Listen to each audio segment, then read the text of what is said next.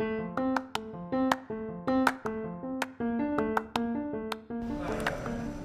い、おはようございます。おはようございます。えーまっちゃんの秘密、えー先週休んでしまいましたけど、はい今週は頑張っていきましょう。はーい、9月最後ですね。はい28の朝ですね。そうですね。はいあの上まっちゃんは、はい。もう抹茶のま上まん 抹茶の上まっちゃんじゃなくなっちゃいました。そうですね。あの前回ご挨拶しましたけど退職しまして、えーまあただなんか普通に 今日もミーティングしましたけど抹茶の上松ですって挨拶しちゃいましたけどね。あ本当ですか？はい。まあいいかなと思って。まあさすがにね、あの昨日の今日みたいなもんなんで。そうですよね。まだなかなか実感ないかもしれないですけど今そちらはどちらにいらっしゃるんでしたっけ、はい。あの青森にあの先週末引っ越してきまして青森から、えーおおえーお届けしてますね。青森からあなんかもうすでにパーカー着てますけど、はい。えあパーカーおかしいですか？あいやいや寒いおかしいというか、はい。そうそう寒いのかなと。あいや寒いですね。あそうなんだ。まだまだですか？僕は急に日本全国が寒くなったのかと思ってたんですけど青森だけなんまあですね、確かになんか ちなみに僕も今東京じゃなくて実家の仙台に来てるんですけれどそうですよね。この3日ぐらいはそうですね確かにちょっと肌寒かったかもしれないですね、うんうん。なんかえーそうですね。だから2人とも今日今いつもと違うところにいるから音声の遅延とかないか不安ですけど大丈夫そうですね。まあ大丈夫でしょう。なんなら僕あの多分この家の w i f i の方が今会社の w i f i より早いかもしれない。いやいいいいご家庭ですね。いやけどあの仙台来て、はい。あのですね僕楽天モバイルなんですけど、はいはい。ああわかる、全然繋がらなうん、い。僕も楽天モバイルですね。ちょっと遅いですよね。繋がります？つながるのはつながるんですけどちょっとなんか、はい。あの体感遅い感じがしますね。そうですよね。ちょっと楽天モバイルの方いたら申し訳ないんですけど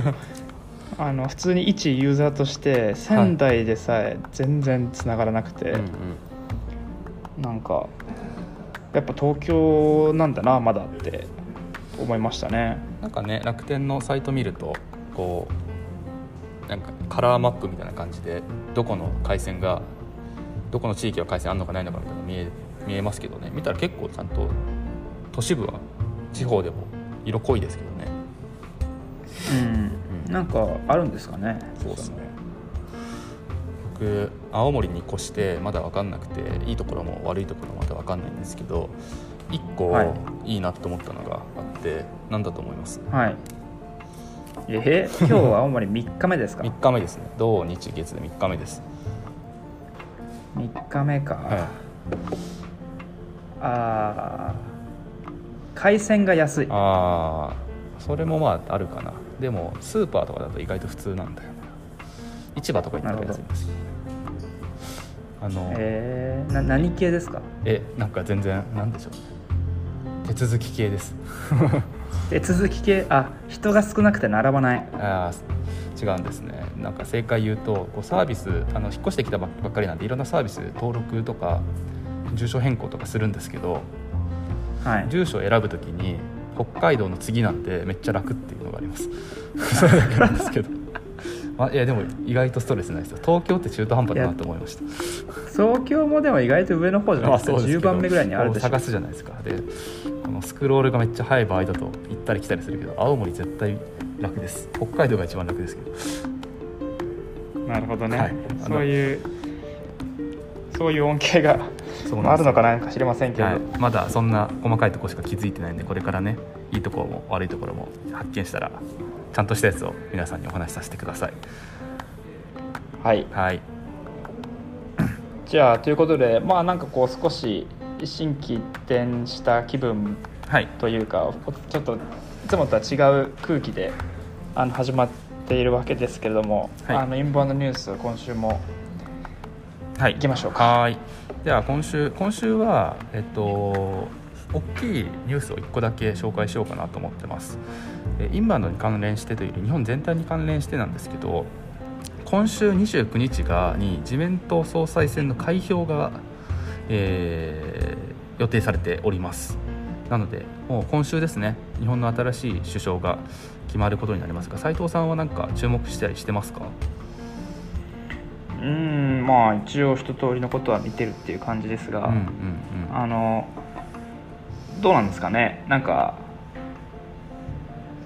そんなに政策の違いとかはいはいはい。いうのまで、あの明確には分かんないのでよかったら教えてほしいなと思いますけど。そうですね。ね僕もなんかあんま全体のことはよく分かってないんですけどで先週25日にオンラインで、えー、と自民党の総裁候補の政策討論会っていうのがあったんですね。です。で今日はそこを紹介したいなと思ってます。でちなみにこの政策討論会の模様は自民党の公式 YouTube チャンネルで公開されているので、まあ、ぜひ気になるえーテーマがある方は見ていただくのがいいのかなと思います。で、えー。4本分ぐらいの動画に分けられててでそれぞれ政策テーマごとになんか分かれてるんですけど。はい、でどれもなんか1時間半とかそれぐらいのうん、長さなんで、まあ見るのもそうですけど話されてる方政治家の方々ってタフだなって思いますよぜひ見てみてください。えはい、で、えー、と観光に関して、えーは第丸3の政策討論会丸3ですねの防災減災国土国土強靭化観光振興農林水産っていうテーマの会に入っているのでぜひ見てみてください。でこのはい。モデルがですね、この、えー、と討論会は、えー、と一般の方かですかね。一般の方から質問が来るんですね。でそれに対して答える。で一般の方もオンラインで参加しててその場で答えるみたいな感じで結構面白かったです。そのやり方自体が。新時代だなって感じでした。うん。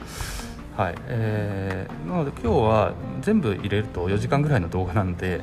あの観光分野に関してだけのテーマをお話しさせていただければと思います。ー、で質問がですね全部で、えーっと5個かな？本当は6個あって、えーの1つはなんかすごいカジュアルなやつなんで紹介しないんですけど全部で5つの質問がありました。でこの91っていうもの1つ目これに正直全体がこう包含されていると思うんですけどもコロナ後の観光客誘致について皆さんはどんな政策を提案するんですかっていう質問がありました。はい、でこれに関してまずあの一人一人の方どんなことを考えていらっしゃるのかっていうところをお話ししますが岸田さんはあの岸田さんが正直一番政策が具体的だなと思ったんですけど、まあ、GoTo, キャンペーンやりますよと。あのただし GoTo2.0 っていうふうにちょっとバージョンアップさせたいっていうふうにおっしゃっていて。えそうなんですよ。まずは、えっとまあ、当然ワクチンパスポートとか陰性証明を持っている方にはプレミアム率を上げるみたいなあの差をつけるってことをおっしゃってるんですね。ーうんうん。ですし前回の GoTo トラベルではあの、まあ、議論があってそれに対する反論もあったんですけど単価が高いところばっかり恩恵を受けてるっていう批判があったので今回は、ね。うん。あの中小とか小規模な旅館お店文字があるな、えーの方がプレミアム率上げるみたいななんかお得感を増す増やすみたいなな差をつけていくっていうことを考えていらっしゃるようです。これはインバウンドというか国内観光ですけどね。はい。うんバージョンアップさせるっていうところとキーワードをなんか GoTo2.0 っていうのをつけてるところが準備してるなっていう感じがしますね。なんか GoTo2.0 ってこう GoTo そうですね。O みたいな。言いそう。なんかねアメ海外の方からは何か言われるかもしれないですね。まあ GoTo 自体も変って言われましたからね はい、えーで続いてなんですけど高市候補ですね。えーっと高市候補に関してはまずはあの支援現在苦しんでいる方々に対する支援が重要ですよっていうことをおっしゃっています。でなんか、うんうん。そうですね。で全体的に支援をしていきたいっていう補助お金銭的な支援をしていきたいっていうところが必要が多かったんですけどその他はこれからは長期滞在とかなんかこう、えー単価が高い旅行とかそのあたりが人気になってくるとか重要になってくるだろう。あとは少人数で安全に観光していくとかあとは一人で観光していくみたいな新しい旅の形も生まれていくと思う。けれどもなんか旅行者とか旅館自体がそういう新しい旅の形にまだ対応してないのでそういった多様化する需要にかに応えられるようなに宿を改築するとかしなきゃいけないんですよねその辺りのなんか進化したりしていくための部分にお金の支援をしていきたいというふうにおっしゃってました。はい、なんで、まあ、両方やればって思うんですけど岸田さんがとりあえず目先のじゅあの、えー需要喚起だとすると高市さんは多分そのほなんか骨太にしていきたいみたいなところとかなのかなっていうふうに思いますね。はい、で次野田さんなんですけど野田さんに関してはあの全体を通してあなんか正直僕僕個人の意見なんですけどもがふわっとしてるなっていう感じでした。ただもともとホテルで働いてらっしゃったんですって。と帝国ホテルらしいんですけど、うん。なんかなんで現場の目線を分かってるっていうようなお話でした。はい、で、えー野田さんに関しても観光回復とか振興とか GoTo トラベルっていうところには前向きです。で大事なのは新しい基準標準を作ることアフターコロナでっていうところをおっしゃっていたので、まあ、基盤整備っていうお話なのかなっていうふうに考えています。で最後に河野さんですね、えー河野さんは、まあ、比較的具体的なのかなっていう内容だったんですけど、えー、とこれからは、えー、となんだろうな、ま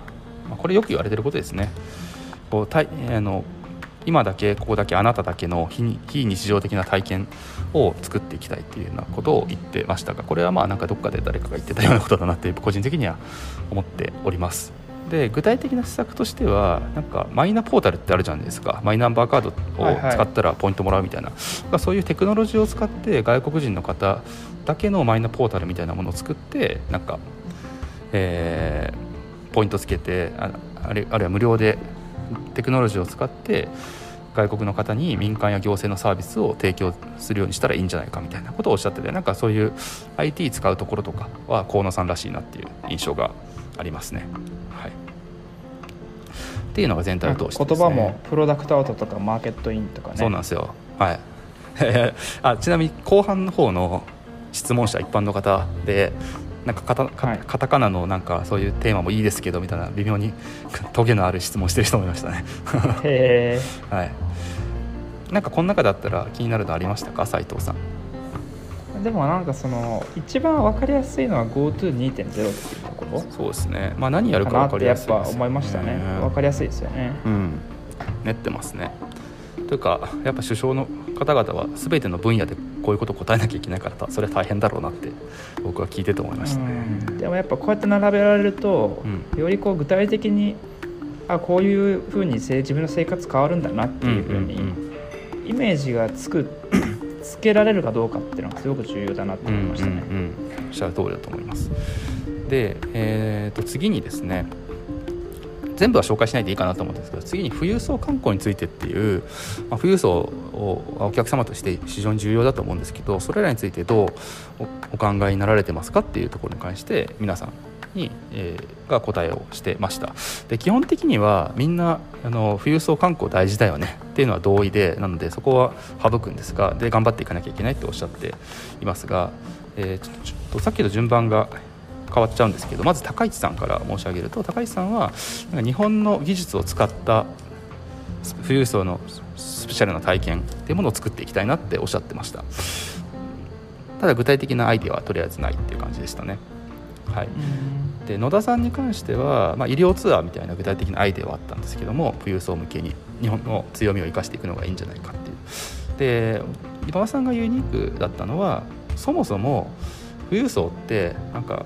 スーパーヨットっていう高級船とか自分たちのプライベートジェットとかでガンガン乗り付けてくるから、なんかその辺りのインフラって日本って整備されてないよねと。でそういったあの海海外の方が来る手段で日本に来れ来れるようなインフラ整備しないとそもそもプロモーションとかコンテンツ作ってもダメだよねっていうなんかかなりより前提の部分のことを研究されてたのがここは面白いなと思いましたね。うんはい、で河野さんは具体的に最近あのすでに発生している富裕層向けのツアーについて言及しつつ、えっと、保税ルールを変えたっていう話をしてるんですね。保税って僕よく分かってるんですけどあの特定の地域で芸術品のオークションができるようにしたっていう実績を自分で話してました。で東、えーぜひ東京でアートバーゼルってアートフェアっていうオークションとかすることイベントのことなんですけどをしたいっていうところを言ってて、えーとまあ、ここは自分の実績と絡めてなのかな分かんないですけどあの具体的なアイデアで面白いなと思いました。アートって確かに大事ですよね。はい、うん。はい、で、えー、岸田さん、まあ、最後に岸田さん。岸田さんに関しては具体的なアイデアここの部分に関しては特になかったんですけれども、えーと、日本とアメリカの比較日本のとアメリカでは富裕層同じ富裕層でも落とすお金の単価が全然違ってそこは観光体験の部分の造成が全然足りないからだろうというふうに分析されてたのでそこを作っていきたいと。でそのためにはあの日本の昔からのオリジナルの文文化芸術を使っていくべきっていうところでおっしゃってるようにそこはちょっと高市さんと近いのかなっていうような印象ですね。話がありました。この項目に関してはあれですね。なんか、うん、それぞれ個々人のこれまでの経験というか、うん、そうですね。なんかでっていうのがなんか出てる気がしますね。だしあそうですね、うん、まあちょっと失礼を承知で言えばなんか誰かから聞いたん なんか聞いて思い出したのかなっていう気もしますね。はい。こんな感じです。あとはここはまあいいかな。はいうん。っていうのがありましたね。その他もいろいろあるんですがどのように情報発信していくべきかっていうところとかもありましたね。でこれなんか僕は正直僕らメディア発信の立場なんでちょっと厳しく見ちゃうんですけどあの国として今だからやるべき観光資源の活用方法や発信方法は何かっていう質問に関しての回答はなんかどれも僕ピンとこなかったです。はい。えー、どんなものがあったんですか？純不要になりますが河野さんはなんかアバターを活用してあのデジタルでその場にいるような観光を楽しむってなんか JTB さんがやってましたけどなんか言っててああれね。なんかすごい話題になった。話題になったんですけどまああのー、なんだろうな最近フェイスブックなんかがなんて言うんですっけ？はいはいはい。えーと、そういう仮想現実みたいなのを力入れてて割と現実化しつつあるんですけども、はい、まあ、なんかまだ日本のインバウンドではまたなんじゃないかなっていうふうに僕は思ってたりしますね。うんうん、はい。ああそうですね。で岸田さんに関してはこれも具体的なところはあまりなかったんですよね、うん、なんかこれも今のうちに情報発信はしておくべきだよって話でしたね。はい。あのコロナ前コロナが落ち着く前からやっておくべきだよっていうことをおっしゃっていてなのでプロモーションに関して前向きっていうところでは、まあ、僕らの会社抹茶的にはまあ嬉しいかなっていうところでございます、はい、で高市さんに関してはやっぱりバーチャルツアーとっていうことをおっしゃってましたね。はい、でアニメ文化が強いんでそういう地域に対してのゆかりのある地域そのような作品に関してゆかりのある地域をバーチャルで紹介していくと。あとはあの国産品を販売していくっていうのもなんかこの今やるべき活用方法とか発信方法という文脈でおっしゃっているので EC っていうところ越境 EC に関して研究されてるんですよね。それを観光文脈で。それはまあ確かになって思いますね、まあ、僕も EC は EC するだけじゃなくてプロモーションの効果もあるよっていうふうに思って、はい、そうですね。そうですね。で野田さんに関しては、まあ、やっぱアニメは高橋さんと一緒でアニメは大事ですよって言ってて一回作ればネットでずっと流せるんでみたいなこと言ってて、はい。まあ、そんな簡単でもないよって僕は思ったんですけど、はい、であとは和食っていう食の体験をまず現地で今やってもらってことでそれが次日本に来たいなっていうふうに思ってもらうためのプロモーションになるよっていうお話をされていてなんかいろんなインバウンド事業者が今やってることに通ずるなっていうふうには思いました。はい、なるほど。最後かな。あとねあの最後の質問がこれがちょっとかなり長い質問だったんですけどあの地域の、はい。観光信号についてもう少しもう一度全体感を伺いしたいっていうのとなんかネガティブな面での意見も聞きたいとかっていうお話だったんですね。うんうん、でこれ、まあ、全部一応ご紹介すると高市さんに関しては、まあ、あの観光振興については大事だと。で実確かにインバウンドで問題も起きてるけど一方で来てくれた人があの訪日客の方が日本人のマナーの良さとかっていうのを驚いてくれてるっていう声も聞くのでなんかあのよしあしかなみたいなことをおっしゃってましたね。なんかマナーマナーがもしない人がいるのであれば日本のマナーいいものをところに来たらトラブルも起こるけど日本に関しての印象も良くなるってことなので今かなり意訳してますけどおっしゃってて、まあ、これはなんか分かんないですけど、うん、右派っぽい意見だなって思いました。うんうんうん、はい。で野田さんに関してもあのトラブル起きてるけど日本、えーと、大事だと観光は。工場などが海外に行って人も減ってる中での観光資源っていうのはこれからの経済のために非常に重要っていうふうに言ってくれてます。でトラブルに関しては、まあ、強制しなければいけないのでそこはまあうまくやっていきましょうねっていうあの特に具体的なアイデアはなかったです。うんはい。そうですね。で河野さんに関しても前向きでした。ふ富裕層にどう来てもらうかっていうお話であるとかあのこれからあの東京に来た方がリピーターになって今度はし日本全国に来てもらうことで日本全体にいい影響が出てくるはずなのであの観光産業は大きな未来があるっていうところで前向きにおっしゃってくれてました。で問題に関してはあのちゃんと各地域でマネジメントしましょうねっていう特に何もアイデアはなかったですね。まあマネージしなきゃいけないですね。そういうことですね。できまた そうなんですよ。カタカナ出まししたね河野さんで岸田さんあのーあれなんですよね。河野さんがカタカナなら岸田さんはキャッチコピーなんですよね。岸田さんはあのデジタル田園都市っていう構想を持ってるんですよ。た、はいはい、田園都市構想で多分昔の自民党が出してたやつなんですけど、まあ、それをデジタルでうん。やっていこうっていうところでデジタルの力を使うことで物理的時間的地方と都市のを埋めていきたいと。でそうするでまずそれが大事だよねとで何も基盤がない上で観光を作っちゃうので観光促進させちゃうのでトラブルが起きるのでまずはまあ何かあのトラブルが起きないような基盤を作ることでその上に観光を乗せていきたいっていうような、えーお話でした、はい。まあ、これも自分のキーフレーズに引きつけてお話しされたのかなというところでデジタル田園都市についてはちょっと自分で調べてみたいなと思ってます。はい。い素晴らしい文字起こしですね。やー結構朝6時に起きましたよ。大変そうですけど あの日経新聞とかだとこういうのが表にまとまってたりするんですよねきっと。そうですね。しかも僕各主張のポイントが。えーえーまあ、なんか僕全体感を通して言うとあの個別の部分っていうのはきっとそあのこれから議論したりとか当選された方がまた決めていくことだと考えていかれることだと思うんですけど全体を通して観光に対してあの応援的な前向きな意見が多かったのでそれがすごく嬉しいなっていうふうに思いました。うんうん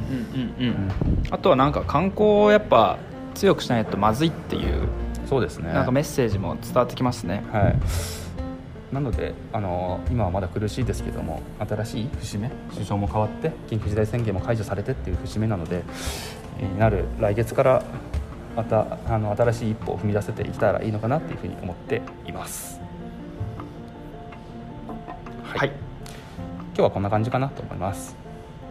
はい、ありがとうございまはい。すじゃあ29日の開票ですよね。29日が。はい、楽しみですね。うん、楽しみです。はいありがとうございます。ありがとうございます。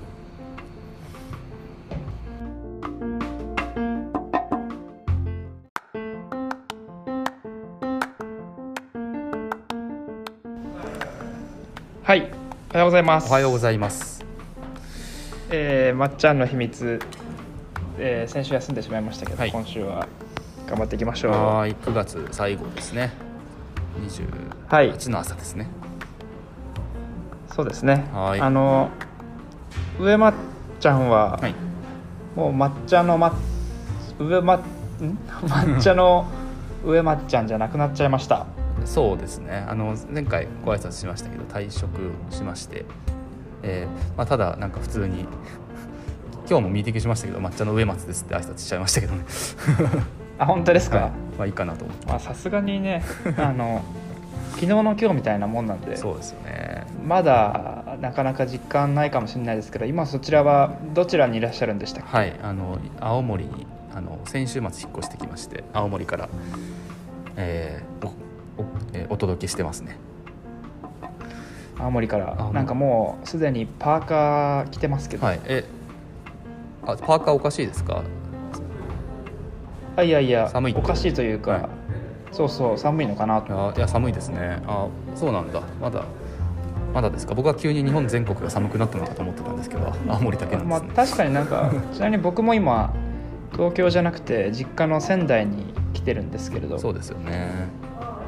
この3日ぐらいはそうですね確かにちょっと肌寒かったかもしれないですね、うんうん、なんか、えーそうですね。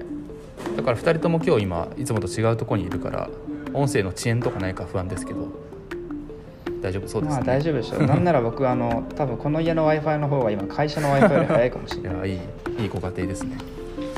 いやけどあの仙台来て、はい。あのですね僕楽天モバイルなんですけど、はいはい。ああわかる、全然繋がらない。僕も楽天モバイルですね。ちょっと遅いですよね。繋がります？繋がるのは繋がるんですけどちょっとなんか、はい。あの体感遅い感じがしますね。そうですよね。ちょっと楽天モバイルの方いたら申し訳ないんですけど。あの普通に一ユーザーとして仙台でさえ全然繋がらなくて、うんうんなんかやっぱ東京なんだなまだって思いましたね。なんかね楽天のサイト見るとこうなんかカラーマップみたいな感じでどこの回線がどこの地域は回線あるのかないのかみたいなの見え見えますけどね。見たら結構ちゃんと都市部は地方でも色濃いですけどね。うん。なんかあるんですかね。そうですね。僕青森に越してまだ分かんなくていいところも悪いところもまだ分かんないんですけど1個はい。いいなと思ったのがあって何だと思います？はいえ今日は青森3日目ですか？3日目ですね。土日月で3日目です。3日目か、はあー海鮮が安い。ああそれもまああるかな。でもスーパーとかだと意外と普通なんだよな市場とか行ったら安いんです。よあのええー、な何系ですか？なんか全然なんでしょう。手続き系です手続き系あ人が少なくて並ばない。あー違うんですね。なんか正解言うとこうサービスあの引っ越してきたばっかりなんでいろんなサービス登録とか住所変更とかするんですけどはい。住所を選ぶときに北海道の次なんてめっちゃ楽っていうのがあります。それだけなんですけど、まあ、いやでも意外とストレスないですよ。東京って中途半端だなと思いました。東京もでも意外と上の方じゃないですか。10ですけど。番目ぐらいにあるでしょ。探すじゃないですか。でこのスクロールがめっちゃ速い場合だと行ったり来たりするけど青森絶対楽です。北海道が一番楽ですけど。なるほどね、はい。そういうそういう恩恵がああるのかななんか知りませんけど、はい、まだそんな細かいところしか気づいてないんでこれからねいいところも悪いところも発見したらちゃんとしたやつを皆さんにお話しさせてください。はい。はい。じゃあということでまあなんかこう少し心機一転した気分はいというかちょっといつもとは違う空気であの始まっているわけですけれども、はいあのインバウンドニュース今週もはい行きましょうかはいでは今週今週はえっと大きいニュースを1個だけ紹介しようかなと思ってますえインバウンドに関連してというより日本全体に関連してなんですけど今週29日がに自民党総裁選の開票が、えー予定されております。なのでもう今週ですね日本の新しい首相が決まることになりますが斉藤さんは何か注目したりしてますか？うんまあ一応一通りのことは見てるっていう感じですが、うんうんうん。あのどうなんですかね？なんかそんなに政策の違いとかいうのまで、あの明確には分かんないのでよかったら教えてほしいなと思いますけどそうですねね僕もなんかあんま全体のことはよく分かってないんですけどで先週25日にオンラインで、えー、と自民党の総裁候補の政策討論会っていうのがあったんですね。です。で今日はそこを紹介したいなと思ってます。でちなみにこの政策討論会の模様は自民党の公式 YouTube チャンネルで公開されているのでぜひ気になるえーテーマがある方は見ていただくのがいいのかなと思います。でえー。4本分ぐらいの動画に分けられててでそれぞれ制作テーマごとになんか分かれてるんですけどはい、でどれもなんか1時間半とかそれぐらいのうん、長さなんで、まあ、見るのもそうですけど話されてる方政治家の方々ってタフだなって思いますよ。ぜひ見てみてください。えはい、で、えー、と観光に関して、えーは第丸3の政策討論会。丸3ですね。の防災減災国土国土強靭化観光振興農林水産っていうテーマの会に入っているのでぜひ見てみてください。でこのはい。モデルがですね、この、えー、と討論会は、えー、と一般の方かですかね一般の方から質問が来るんですね。でそれに対して答える。で一般の方もオンラインで参加しててその場で答えるみたいな感じで結構面白かったです。そのやり方自体が。新時代だなって感じでした。うん。はい。えーなので今日は全部入れると4時間ぐらいの動画なんであの観光分野に関してだけのテーマをお話しさせていただければと思います。ー、で質問がですね全部でえー、っと5個かな？本当は6個あってえの1つはなんかすごいカジュアルなやつなんで紹介しないんですけど全部で5つの質問がありました。でこの91っていうもの1つ目これに正直全体がこう包含されていると思うんですけどもコロナ後の観光客誘致について皆さんはどんな政策を提案するんですかっていう質問がありました。はい、でこれに関してまずあの一人一人の方どんなことを考えていらっしゃるのかっていうところをお話ししますが岸田さんはあの岸田さんが正直一番政策が具体的だなと思ったんですけど、まあ、GoTo, GoTo キャンペーンやりますよと。あのただし GoTo2.0 っていうふうにちょっとバージョンアップさせたいっていうふうにおっしゃっていて、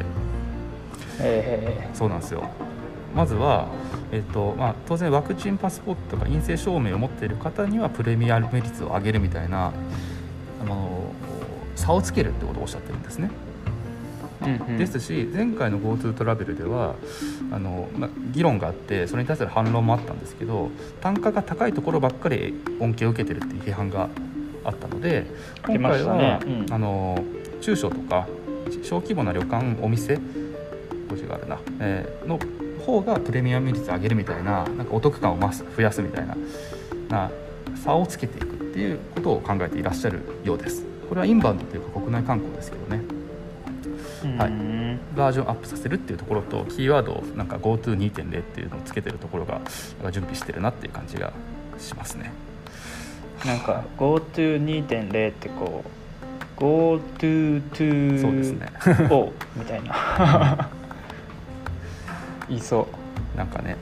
海外の方からは何か言われるかもしれないですね。GoTo 自体も変って言われましたからね はい、えー、で続いてなんですけど高市候補ですね。えー、っと高市候補に関してはまずはあの支援現在苦しんでいる方々に対する支援が重要ですよっていうことをおっしゃっています。でなんか、うんうん、そうですね。で全体的に支援をしていきたいっていう補助金銭的な支援をしていきたいというところが必要が多かったんですけどその他はこれからは長期滞在とかなんかこう、えー、単価が高い旅行とかその辺りが人気になってくるとか重要になってくるだろう。あとは少人数で安全に観光していくとかあとは1人で観光していくみたいな新しい旅の形も生まれていくと思う。けれどもなんか旅行士とか旅館自体がそういう新しい旅の形にまだ対応してないのでそういった多様化する需要にかに応えられるようなに宿を改築するとかしなきゃいけないんですよねその辺りのなんか進化したりしていくための部分にお金の支援をしていきたいというふうにおっしゃってました。はい、なんで、まあ、両方やればと思うんですけど岸田さんがとりあえず目先のじゅあの、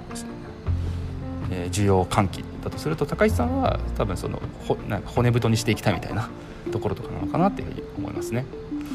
はい、で次野田さんなんですけど野田さんに関してはあの全体を通してなんか正直僕僕個人の意見なんですけどもふわっとしてるなっていう感じでした。ただもともとホテルで働いてらっしゃったんですって。帝国ホテルらしいんですけど、なんかなんで現場の目線を分かってるっていうようなお話でした。はい、で、えー、野田さんに関しても観光回復とか振興とか GoTo トラベルっていうところには前向きです。で大事なのは新しい基準標準を作ることアフターコロナっていうところをおっしゃっていたので、まあ、基盤整備っていうお話なのかなっていうふうに考えています。で最後に河野さんですね、えー、河野さんは、まあ、比較的具体的なのかなっていう内容だったんですけど、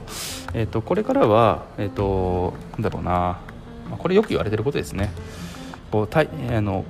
今だけここだけあなただけの非非日常的な体験を作っていきたいっていうようなことを言ってましたがこれはまあなんかどっかで誰かが言ってたようなことだなって 個人的には思っております。で具体的な施策としてはなんかマイナポータルってあるじゃないですかマイナンバーカードを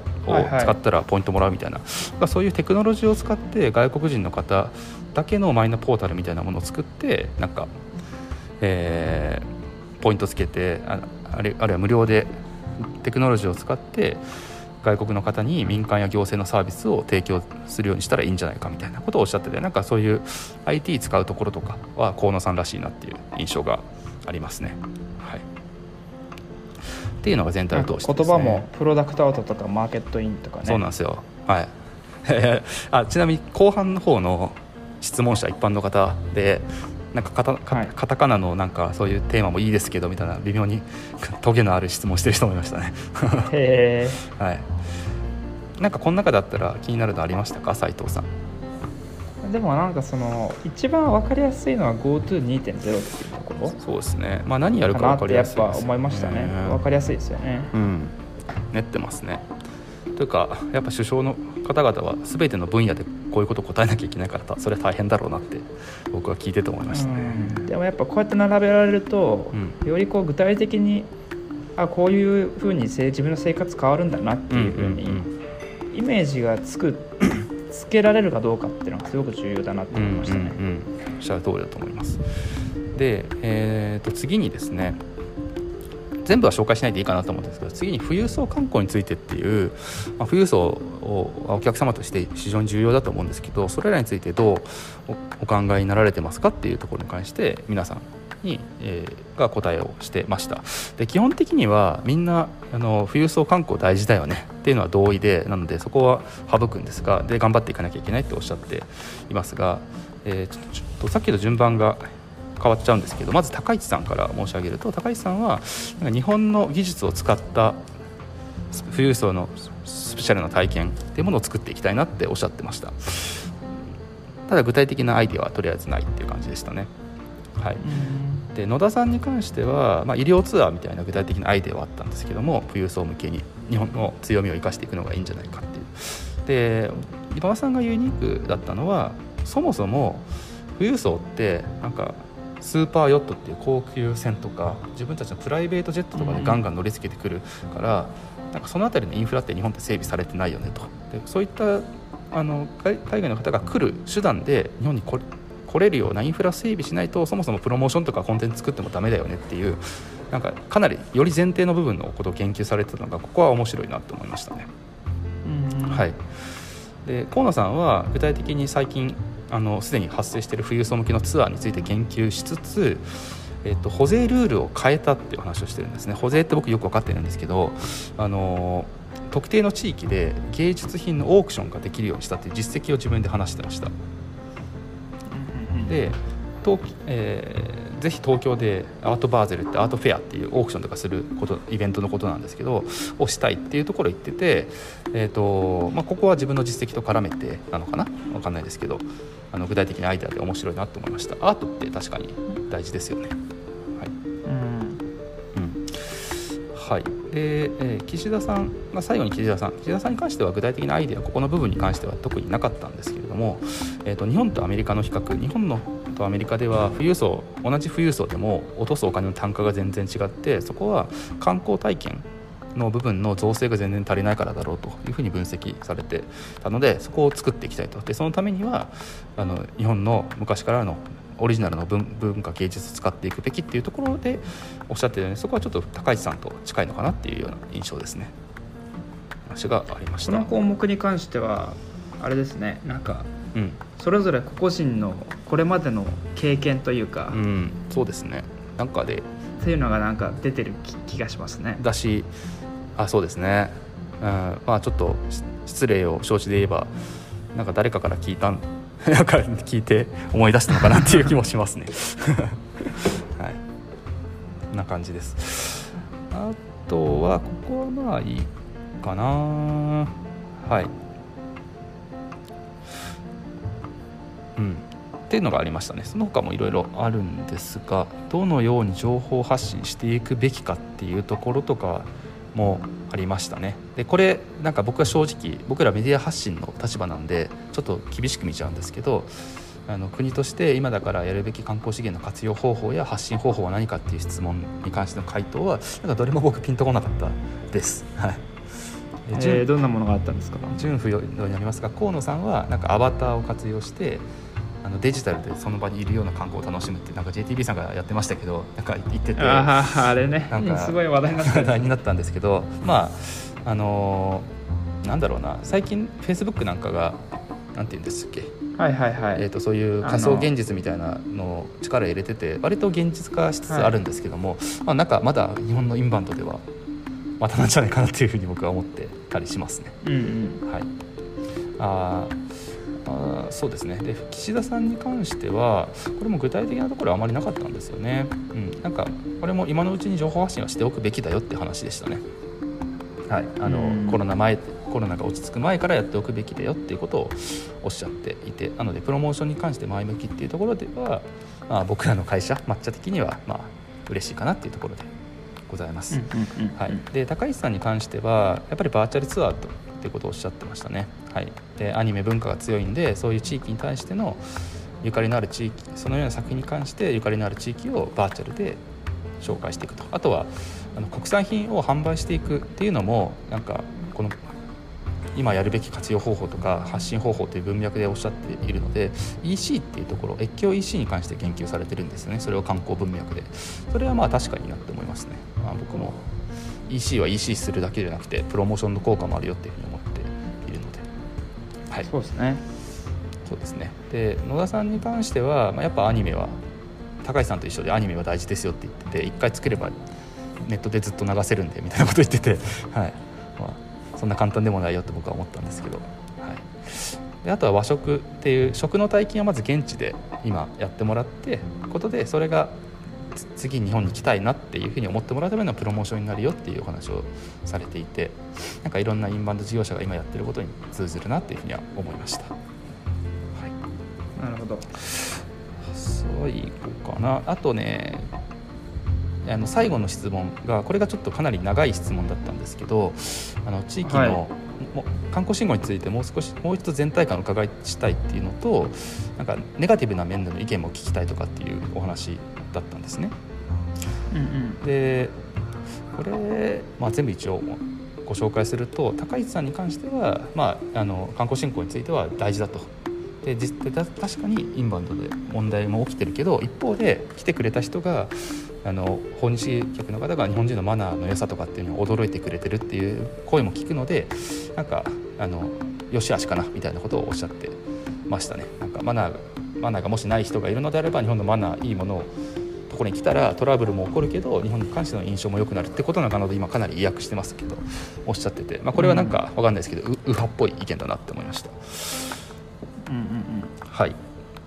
で野田さんに関してもあのトラブル起きてるけど日本、えーと、大事だと観光は。工場などが海外に行って人も減ってる中での観光資源っていうのはこれからの経済のために非常に重要っていうふうに言ってくれてます。でトラブルに関しては、まあ、強制しなければいけないのでそこはまあうまくやっていきましょうねっていうあの特に具体的なアイデアはなかったです、うん、はいそうですね。で河野さんに関しても前向きでした。富裕層にどう来てもらうかっていうお話であるとかあのこれからあの東京に来た方がリピーターになって今度は日本全国に来てもらうことで日本全体にいい影響が出てくるはずなのであの観光産業は大きな未来があるっていうところで前向きにおっしゃってくれてました。で問題に関してはあのちゃんと各地域でマネジメントしましょうねっていう特に何もアイデアはなかったですね。まあ、マネージしなきゃいけないですね。そういうことですね。そうなんですよ。カタカナ出ましたね河野さん。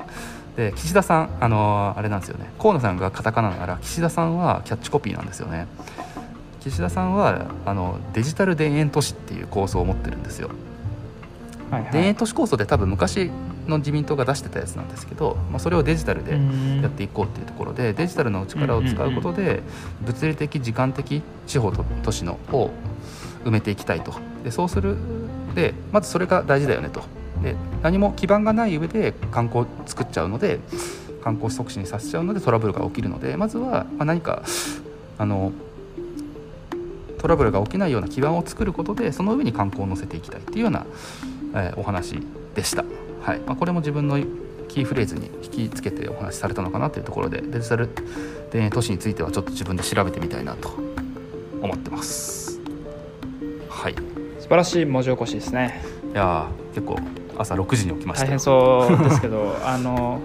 日経新聞とかだとこういうのが表にまとまってたりするんですよねきっと。そうですね。しかも僕各主張のポイントが。ええーまあ、なんか僕全体感を通して言うとあの個別の部分っていうのはきっとあのこれから議論したりとか当選された方がまた決めていくことだと考えていかれることだと思うんですけど全体を通して観光に対してあの応援的な前向きな意見が多かったのでそれがすごく嬉しいなっていうふうに思いました、うんうんうん。うん。あとはなんか観光をやっぱ強くしないとまずいっていうそうですね。なんかメッセージも伝わってきますね。はいなのであの今はまだ苦しいですけども新しい節目首相も変わって緊急事態宣言も解除されてっていう節目なのでえーなる来月からまたあの新しい一歩を踏み出せていけたらいいのかなっていうふうに思っています。はい、今日はこんな感じかなと思います。はい、ありがとうございまはい。すじゃあ29日の開票ですよね29日が。はい、楽しみですね。うん、楽しみです。はいありがとうございます。ありがとうございます